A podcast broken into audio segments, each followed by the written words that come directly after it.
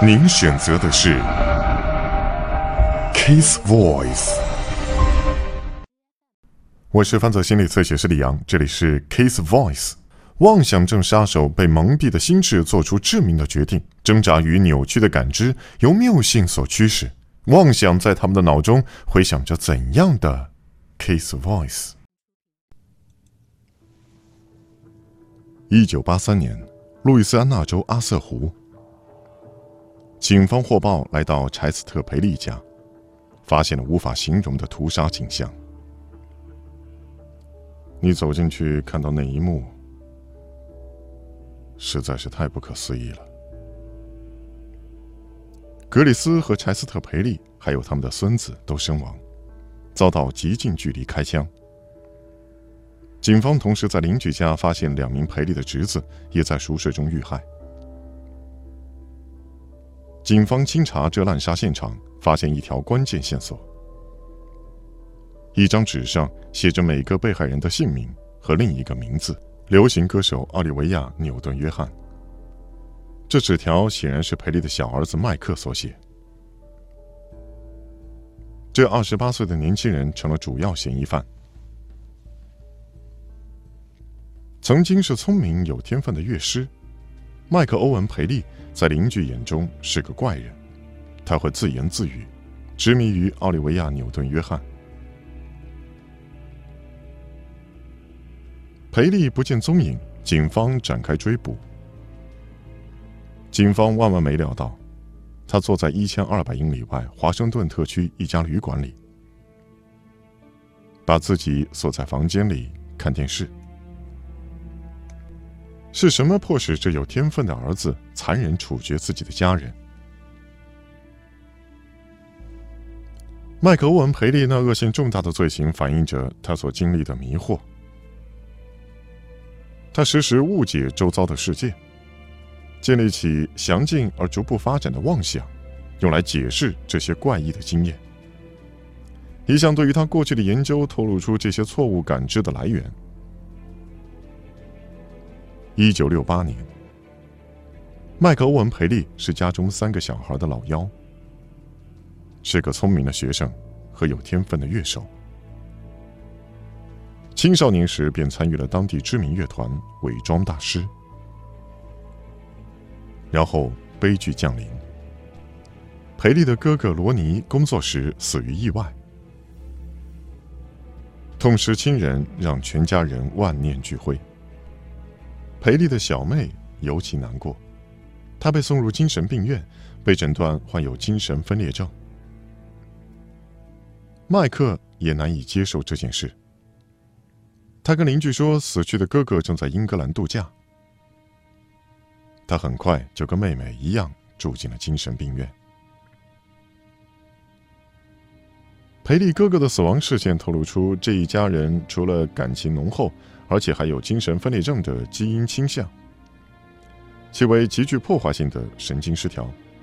精神分裂症会攻击脑部，扭曲感知，并制造出妄想。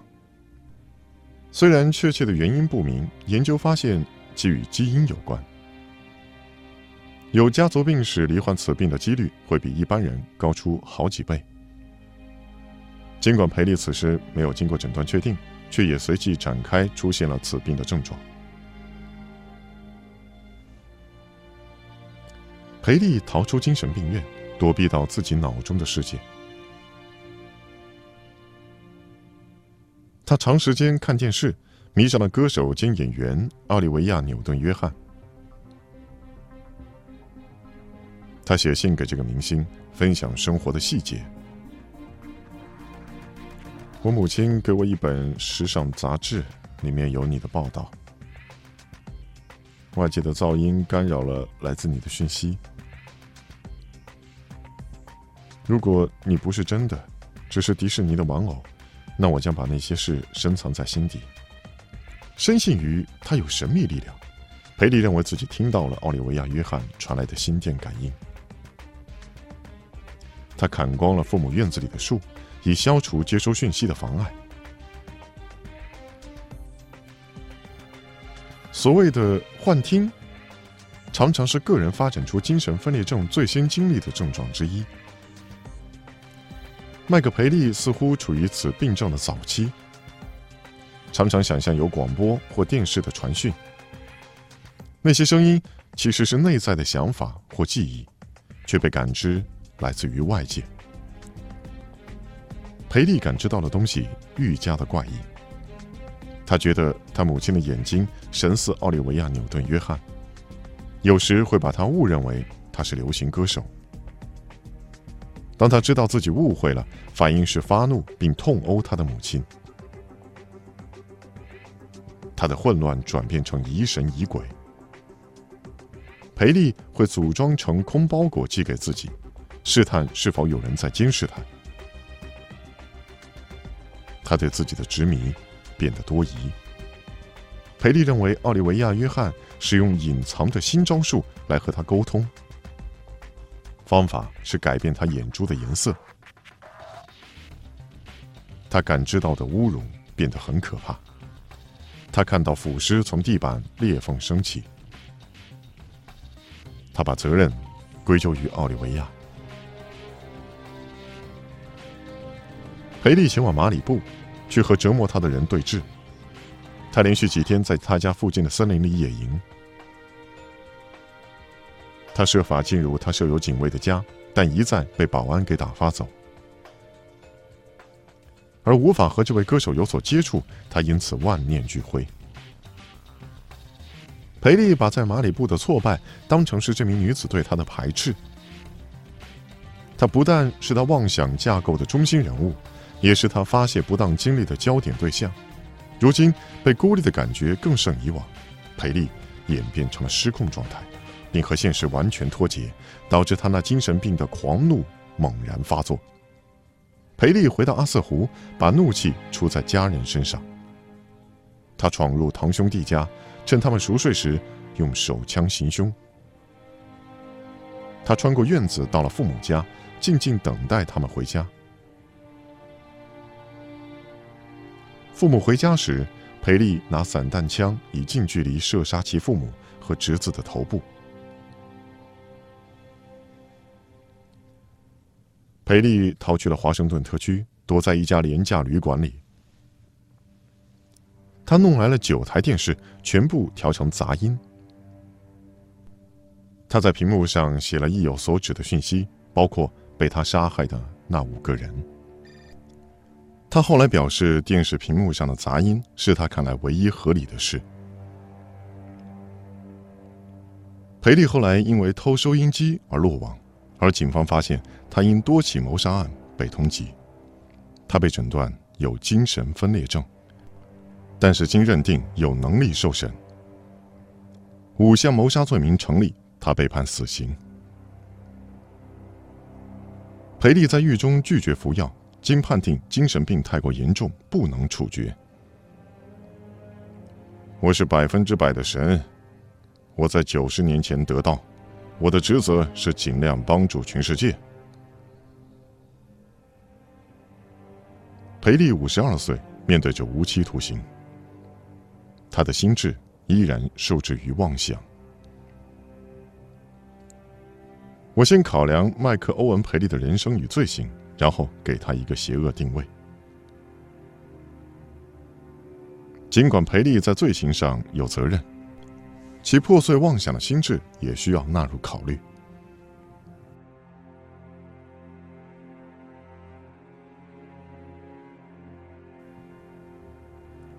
我正设法了解麦克欧文·培利等极端的妄想症杀手对于现实扭曲的观感。患有精神分裂症的培利认为奥利维亚·纽顿·约翰在折磨他。他深信这个歌手在跟他的心电感应，并造成他看到死尸浮出地面。培利的妄想逼使他发狂，而杀害了五个家人。另外的其他因素，好比父母虐待以及人格障碍，种种危险因素。集合成复杂的精神疾病，结果可能会造成极端的妄想症杀手，比如乔瑟夫·卡林杰。一九七五年，鞋匠乔瑟夫·卡林杰展开他认为是来自上帝的使命，他协同年幼的儿子徘徊在新泽西州郊区的街头，寻找容易下手的被害人，也就是单身女子或家庭主妇。他锁定目标以后，用儿子当诱饵，以进入对方家中。卡林杰一进屋内就捆绑被害人的手脚，下令儿子将屋内洗劫一空，而他便把女子的衣服扒光，用刀威胁她，然后施暴。如同其他的妄想症杀手，卡林杰的犯罪动机来自于脱节与怪异的信仰。然而，卡林杰的不同之处在于他工于算计的本质，以及他对于受害者施加的虐待。连续犯下多起类似的抢劫案与施暴，卡林杰逃过了警方的追查。他胆子变得更大，决定执行使命的最后阶段——为上帝杀人。乔瑟夫·卡林杰的罪行残忍而怪异。他妄想的信念影响着他的感知，而似乎有其他的力量在驱策着他的行为。那股力量在他孩提时便已显现。一九四零年，宾州费城，乔瑟夫·卡林杰在家暴中成长。四岁时被严厉的奥地利夫妇领养，他被叫去帮忙家里的修鞋生意。他的新父母禁止他和其他的孩童一起玩耍，威胁说如果他不乖，就把他送回去，还用修鞋的工具打他来当做惩罚。年轻的约瑟夫养成坏脾气，也常行为不端，他偷同班同学的东西，拿刀威胁其他小朋友，也迷上了玩火。他认为自己被附身，逼得他胡作非为。如同许多的连环杀手，卡林杰受到父母的虐待。这种残忍的行为似乎能够加剧反社会以及精神病的倾向，而这在年幼时便已显现。成年后的卡林杰设法控制自己毁灭性的行为，奋力达成正常的状态。他成了技术精良的鞋匠，接手养父母的生意，开始自组家庭。他花很多时间钻研特殊的足部矫正。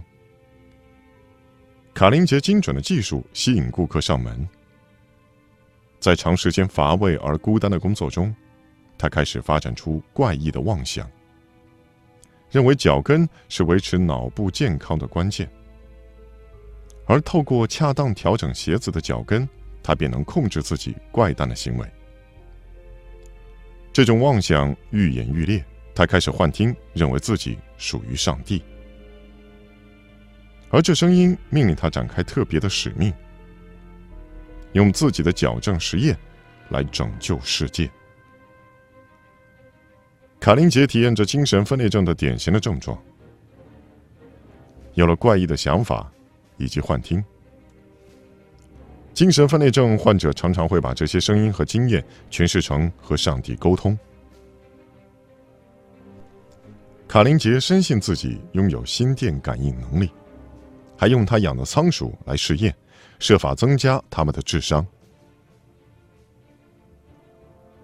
他认为仓鼠故意忽略他的指示，逼他们跑滚轮，直到服从他为止，结果活活把仓鼠给累死。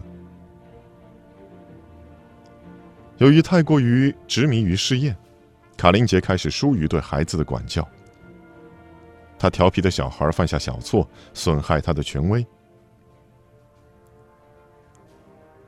效法自己父母以前用的那一套。卡林杰用虐待来惩罚孩子，他将之视为上帝核准的再教育计划。他的孩子报警举发他，他因虐童被告上法庭，精神病医师诊断他有精神分裂症，而他也被定罪。卡林杰入狱数月以后，说服孩子撤销告诉。他被释放出狱以后，有个儿子随即失踪。警方怀疑他涉案，但始终没能起诉他。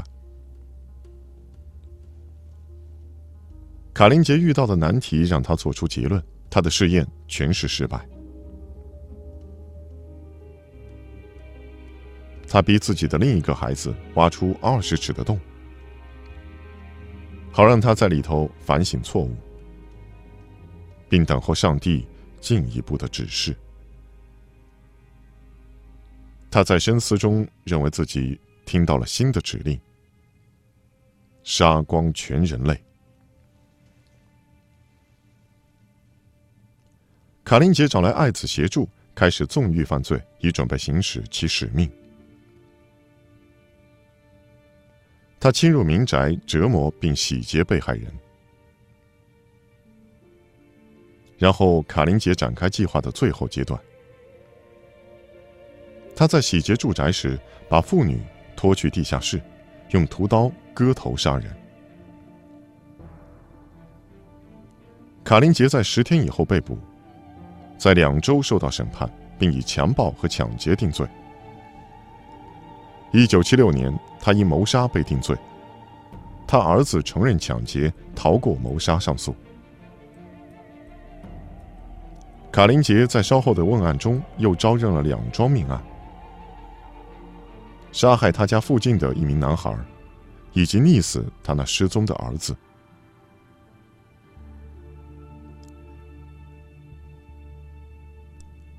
我考量乔瑟夫·卡林杰童年精神错乱以及犯下的罪行。卡林杰是罕见的案例，残酷诚信的妄想症杀手，有能力对受害者施以莫大的痛苦。夏格教授的研究提供了新的方向。得以探究乔瑟夫·卡林杰等暴力精神分裂症患者的驱动力究竟是什么。